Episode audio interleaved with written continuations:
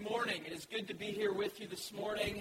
Uh, Pastor Tom called me about a week ago, and, and he and Tammy went uh, went on a trip. I, I forget the date they're getting back. I'm sure some of you know, but uh, they're down in Costa Rica, so you can uh, pray for them. And uh, it's a delight to, to be here and to be able to open God's Word with you this morning.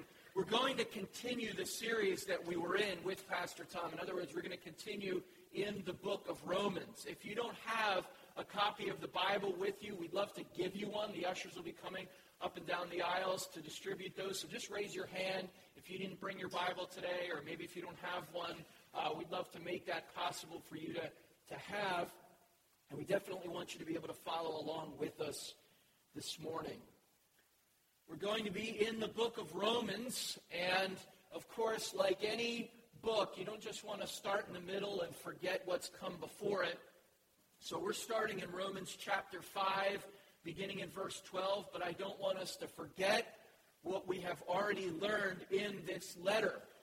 Paul writes the letter to the Roman church. It's a church that he uh, has never visited, but he, he knows many of the members of it, and he hopes to visit it. He says that at the beginning. I hope to come and visit you so that I can help you and, and you can help me. But uh, in this letter, he he tries to describe for them and outline for them the gospel of God's grace. He tries to outline for them the good news of God's grace in Jesus Christ.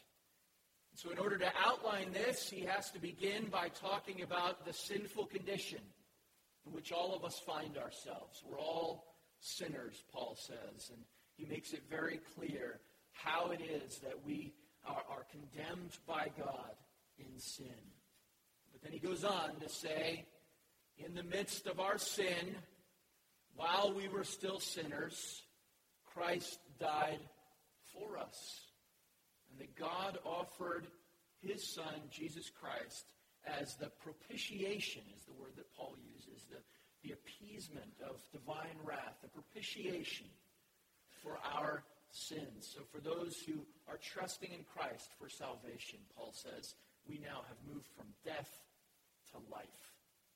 And in this section we're going to look at this morning, Paul summarizes many of those things and looks at them from a slightly different angle, but pulls them all together. But he also introduces us to some new realities of our salvation that become unbelievably important as we move on through the rest of this letter, and in fact, as we even read our New Testaments. So before we approach Romans 5 12, what I'd like to do is say a word of prayer. So will you pray with me now? Our Heavenly Father, we thank you for granting us your word, for giving us this gift of your word. We know that this is indeed your word, and it's without error, and it's profitable for us.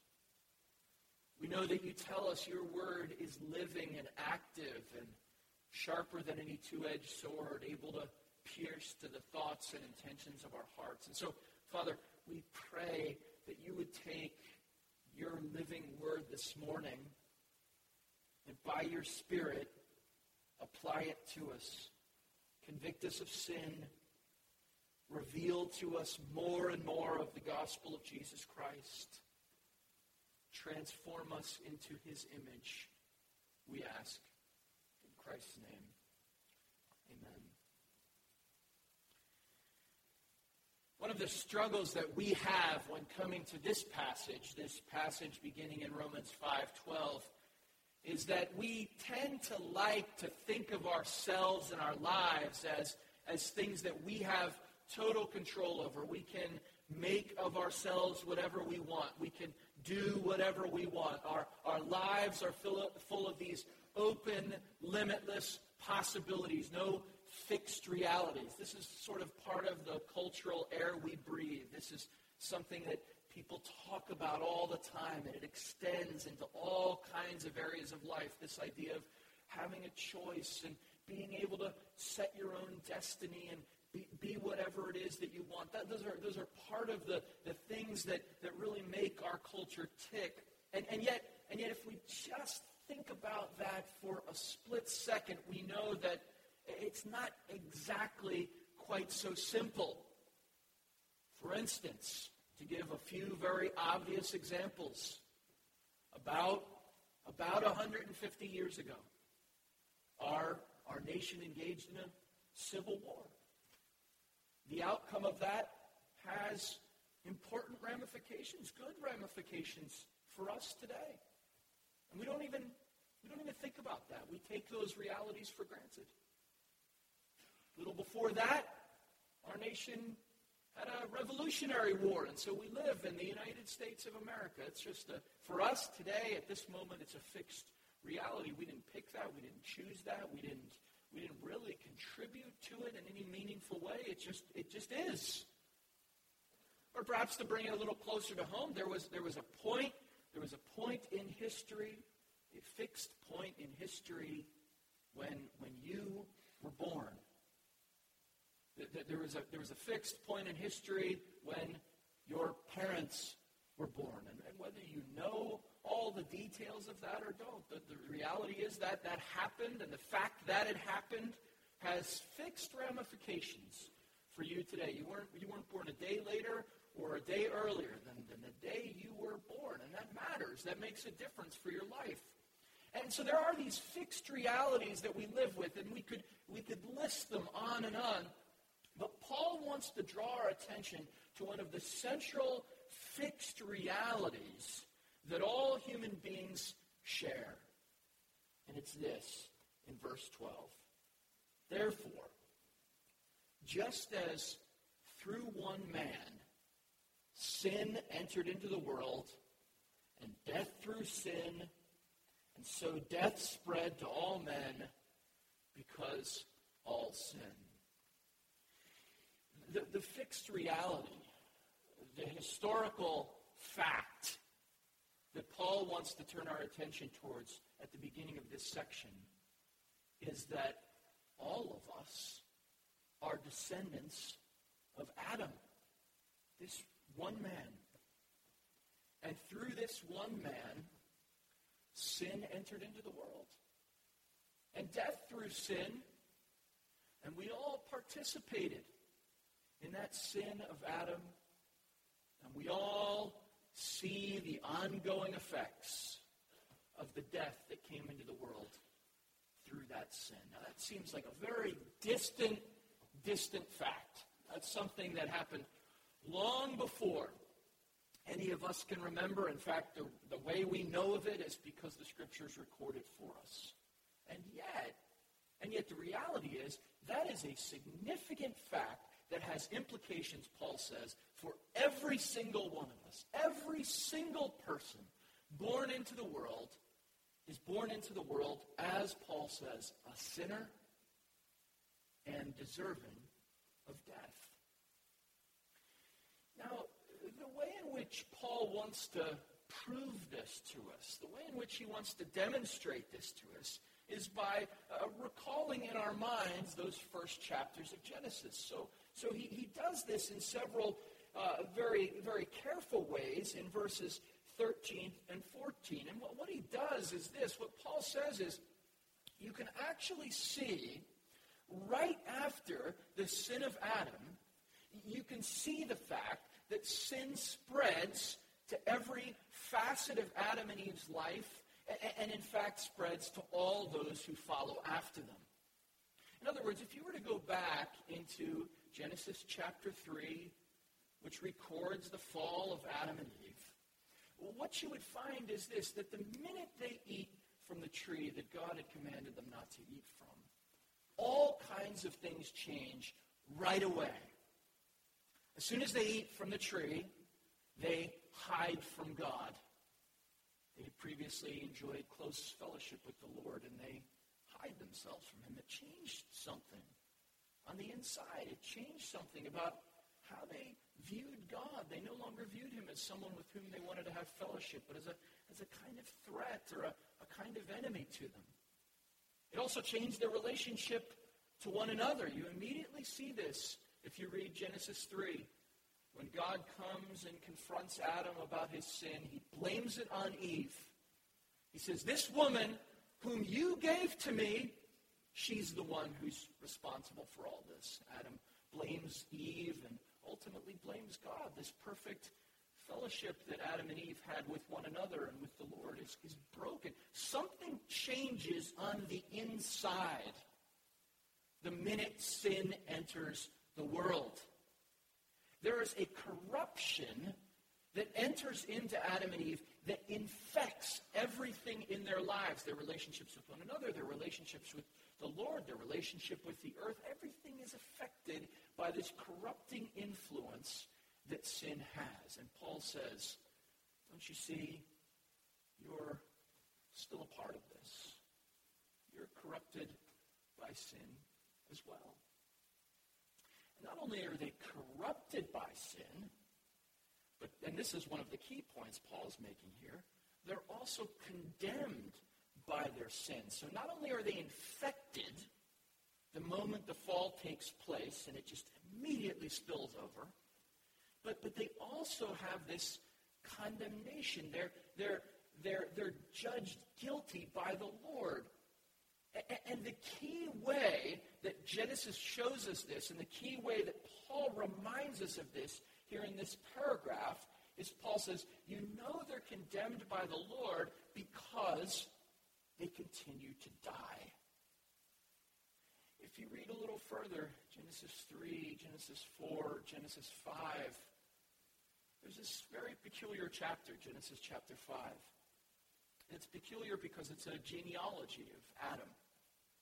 And oftentimes we want to sort of skip through those genealogies. They're hard to figure out. The names are difficult to pronounce. But, but this Genesis 5 genealogy is worth reflecting on for a moment because one of the things that happens in Genesis 5, one of the unique features of this genealogy is it repeats this phrase over and over again. And if you hear it aloud, it really sinks in. And the phrase is very simple. The phrase is this and he died, and he died, and he died, and he died. So even if you can't pronounce the name, you know what happened to him. He died. And this is Paul's point. Death spread to all men. So not only does sin infect everyone, but, but you can see they're condemned. They're under this judicial sentence from the Lord. And he died and he died, and he died. Death spread to all men. Now, now Paul uh, makes a, a little side turn because he anticipates an objection in verse 13.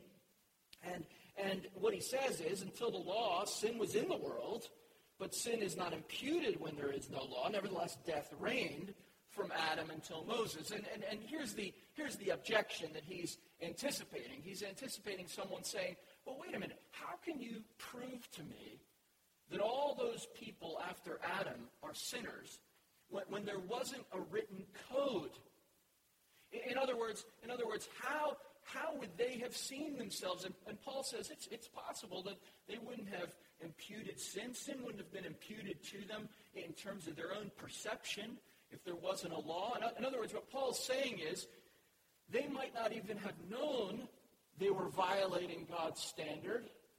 To impute just means to credit something. They might not have even understood that without the law, but, but nonetheless, we can look back and know they were continuing to sin because they continue to die. Sin has still infected them. We can see the effects of it in Genesis 1 through 11. So even though there wasn't a law in those chapters where we can say, well, this person must have done this and broken this code, nonetheless, the effect is there. So you see, Paul knows that sometimes we like to be sort of lawyerly about these things. I'm, I'm sure this, this hasn't happened in, in your house, but but sometimes when my kids were younger, they would do things like this. They would have, the, we'd have these incredible discussions, these discussions where you say to yourself, I, I, I, I don't even know how we got here. Where, where, where something will happen like this, I'll say, I'll say, to, say to one of my kids, um, did, did you brush your teeth? Yeah, yeah, brush my teeth. Did, did you use toothpaste? You never said toothpaste. That's, that's what will happen. Those kinds of things. And so, so what, you, what you start to do is you start to say, okay, I'm going to spell this out every time. And Paul's saying this. He's saying, even if it wasn't spelled out every time, they hadn't met the standard. Even though the Mosaic law was not there, and so they themselves didn't understand perhaps all that God required of them, nonetheless, we, looking back, can still see they were sinners. And you know, Paul doesn't make this point, but if you look back at Genesis 1 through 11, not only can you see that all of them are sinners, even without a law there that they had access to, you can also see that the sin actually is getting worse and worse and worse. Think about this. In Genesis chapter 3, Adam and Eve commit this sin against the Lord. And, and it affects all kinds of things in their life. But then what about their son? We know because of the way that Eve talks when she has her first child, we know that she had great hopes for him, just like many parents do. She, she held this little baby in her hand and probably thought this, this could be, this could change everything. He could be the hope of the world. But that baby that she was thinking that about was Cain, who murdered his brother. And we only have to go two chapters after Cain murdering his brother for Genesis 6 to say this The Lord God looked down from heaven and saw that every thought of man's heart was always evil all the time. We can't get much of a more thorough statement than that about the spreading effects of sin. Paul says, even when there wasn't a written standard, it was being violated. And, you know, death was the clear marker of that. Death reigned, Paul says in verse 14, from Adam until Moses, even over those who had not sinned in the likeness of the offense of Adam. So, of course, they weren't taking from the tree of the knowledge of good and evil. That was over and done with, but nonetheless, they continued to sin and death continued to reign. These are the stark realities. Every person is in Adam. And what that means is every person by nature is corrupted by sin and condemned. And we see this pattern emerge over. Whether we know it or not, whether we choose to admit it or not, whether you like to think of your life differently than this or not, the biblical reality is by nature, we're all descendants of Adam. We're all participants of that sin. That sin that Paul's describing, that sin with all its effects. But verse 15, verse 15, Paul changes everything because in verse 15, Paul says, but in contrast to this, the free gift that we received is not like that transgression. The transgression of Adam and our participation in it, it's a biblical reality. It's something that I think we know as we look around, but if we if we denied it, the Bible's clear about it. But the free gift isn't like that transgression. Because, Paul says, by the transgression of the one, many died. Much more did the grace of God and the gift of the grace, by the grace of the one man, Jesus Christ, abound to many. So you see, now it's moving in the opposite direction. Paul says, for, for, those, for those who are in Christ, they're not defined by that sin of Adam, which leads to death and which leads to corruption. They're now ultimately defined by the work of Jesus Christ. Paul sets up Adam and Christ as a, a kind of type antitype, where Adam brought death, where Adam brought the disease of sin, Christ, for those who are in him, brings the grace of God and the gift by the grace of the one man, Jesus Christ. With Adam, we associate death and corruption. With Christ, the word that Paul comes back to again and again is it's grace. And one of the reasons why grace is really the only appropriate term to use here is because in the place of Christ, in the, in the, in the situation Paul's describing with Christ, the gift is given in the midst of many, many, many transgressions. Remember that phrase in Genesis chapter 6? The Lord looked down and saw that all the thoughts of man's heart were always evil all the time. It just progressively gets worse. Even after the flood, God starts over with this righteous man, Noah. And as soon as Noah gets off the ark, what we read is that he sins and sins in a grievous way. And a chapter after that, all the earth is sinning against the Lord and building a tower. This cycle is repeated. And in the, it's in the midst of that abundance of transgressions that Jesus Christ offers grace. This is verse 16. The free gift arose from many transgressions, and it resulted in justification. That is, it, it, it's almost impossible to fathom. But as the sin spread, and as people grew worse and worse, and it just piled on top of itself, what we find is God in Christ comes and justifies those who are in him. We've talked about justification in this letter before. Paul's introduced the term before. But justification means to be declared righteous.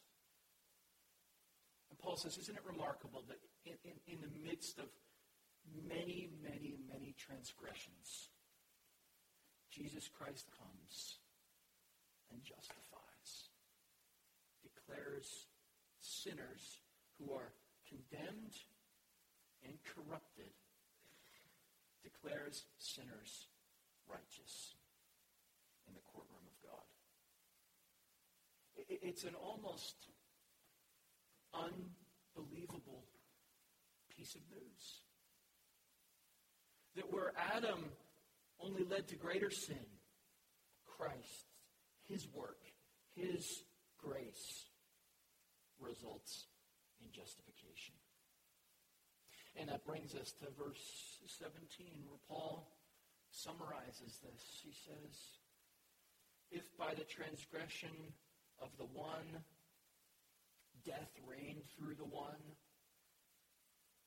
much more those who receive the abundance of grace and of the gift of righteousness will reign in life through the one, Jesus Christ. I want to turn your attention to three ways that Paul summarizes the gift of God in Christ in this verse.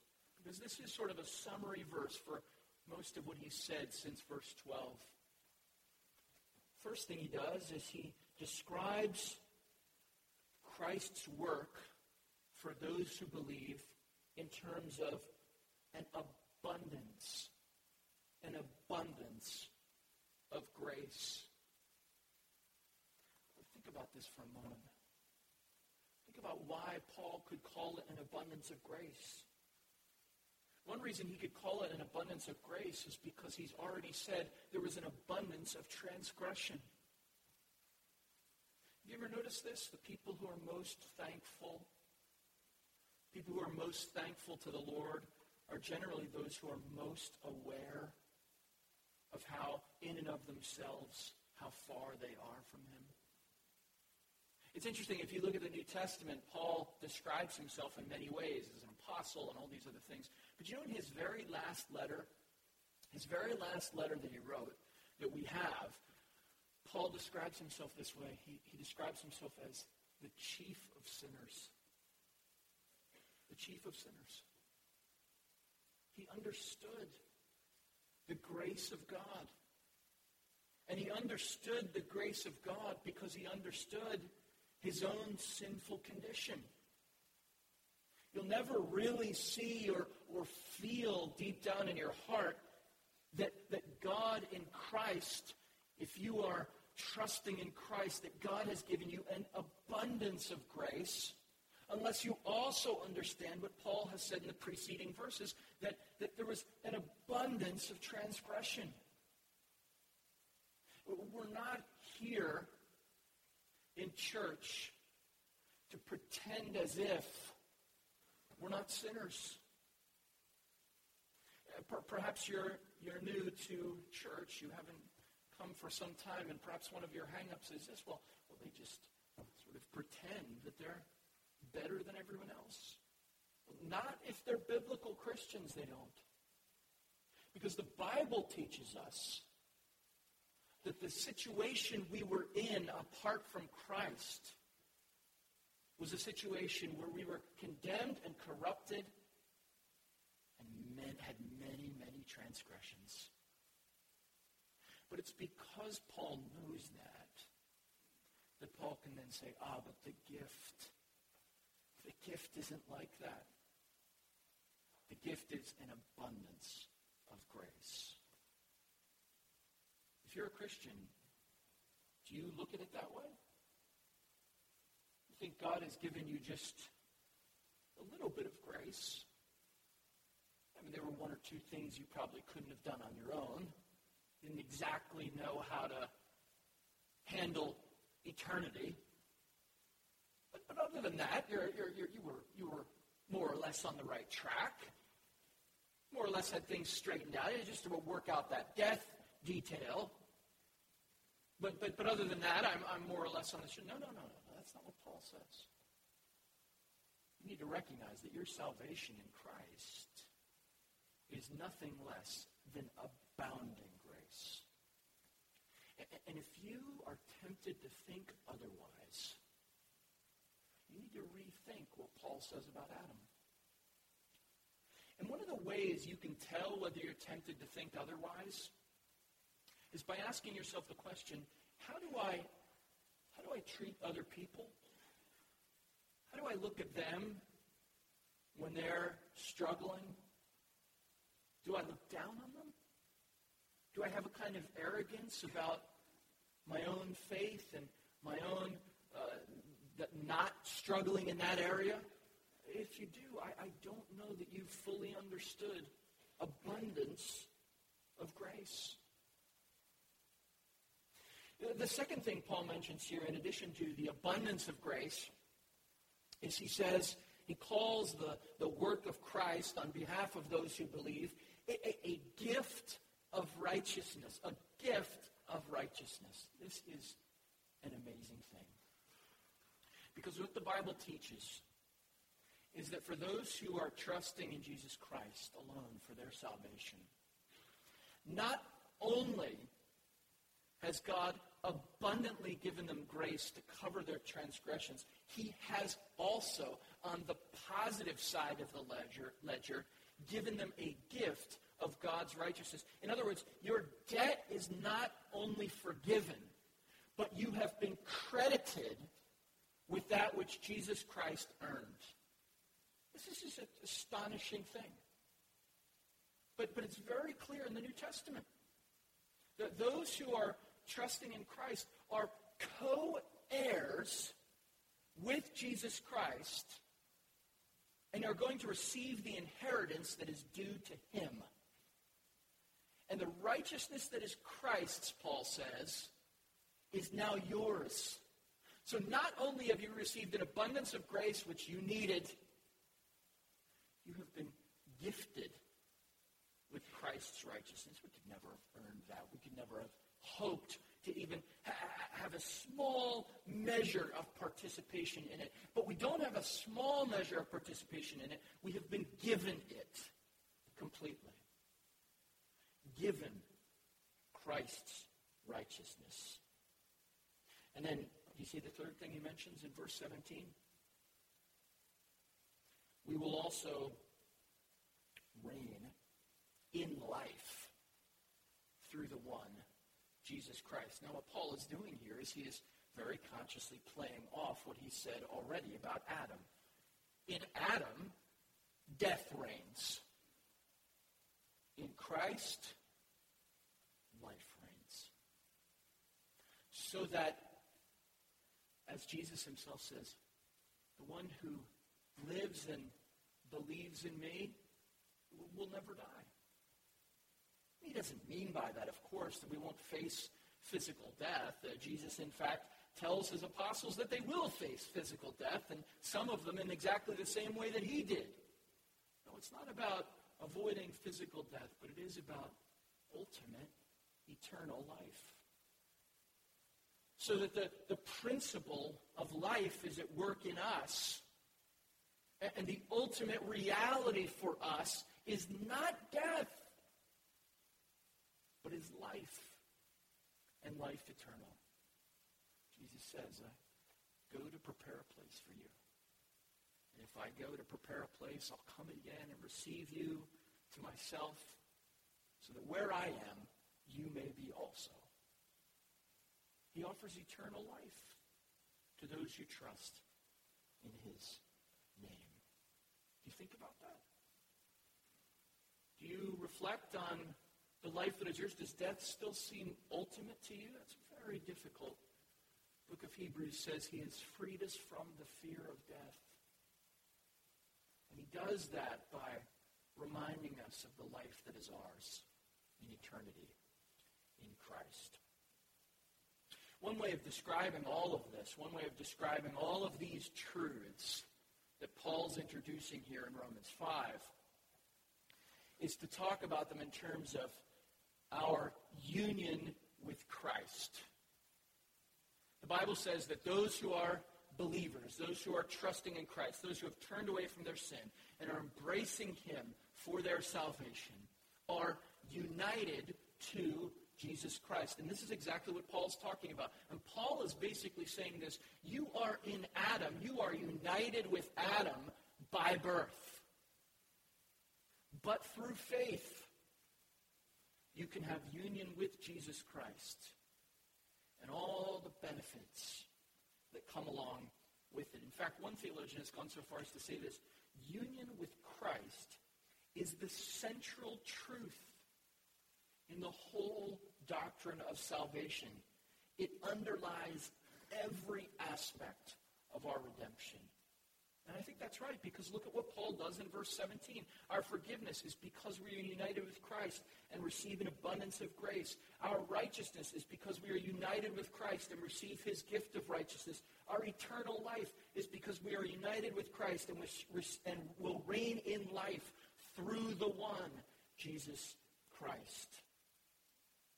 This is such a precious truth of our lives as believers.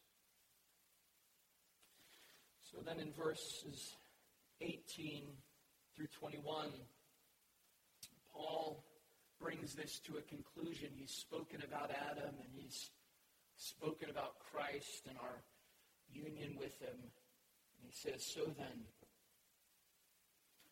as through one transgression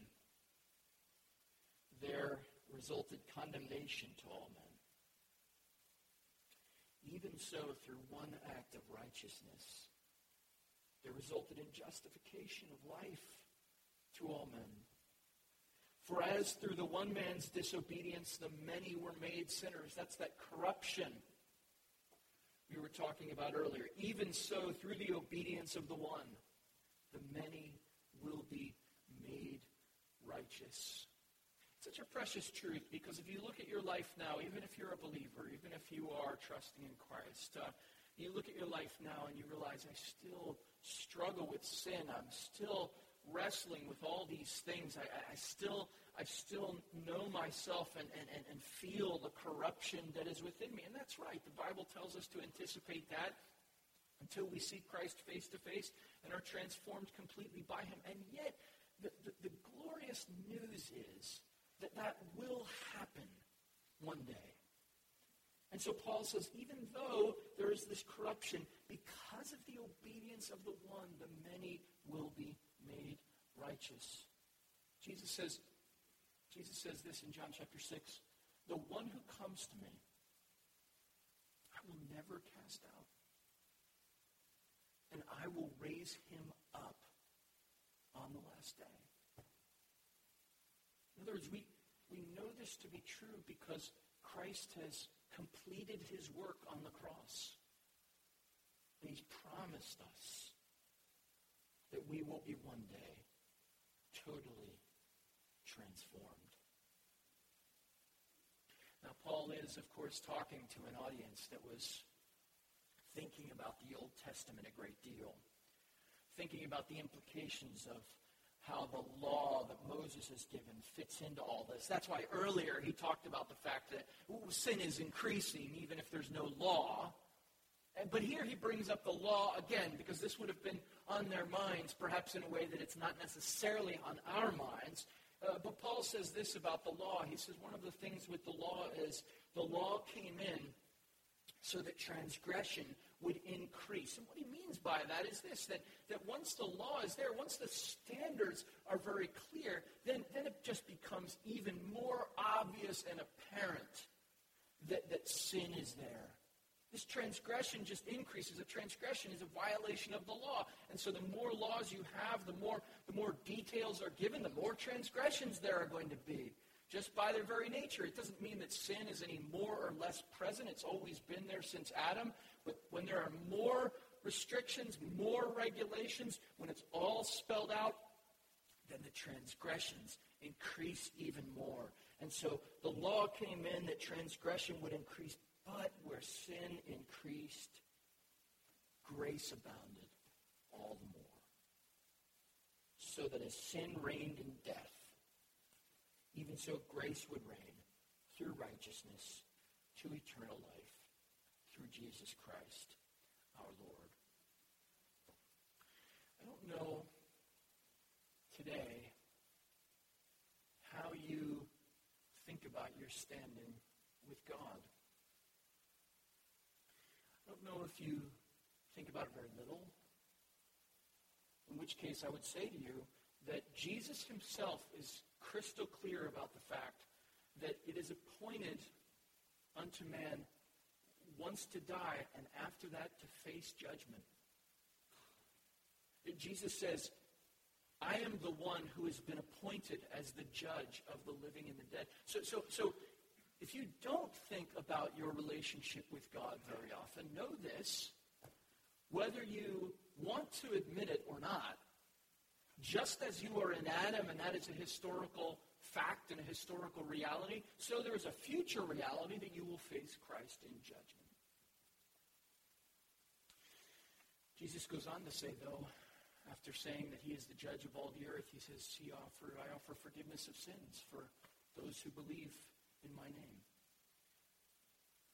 And so perhaps you do think about it and you do recognize that your standing with God is dependent entirely on Christ. Then I think Paul's word for you today would be to say, remember that your entire Christian experience, from the day you first received forgiveness of sins, when you came to Jesus in faith, to the day you die and are completely transformed is all by grace. One of the early writers in the church talked about that day in the future when we will see Christ face to face. And he, he recognized that in the Bible it talks about us receiving crowns for different things, different rewards for different things. And this writer said this all of our crowns will simply be there so that we can cast them at the feet of Jesus himself because it's all by grace. Don't you see this is the note that Paul ends on? Eternal life righteousness and its grace abounding to sinners. Let's pray today and rejoice in this. Lord, we thank you for your word once again. It's a gift to us.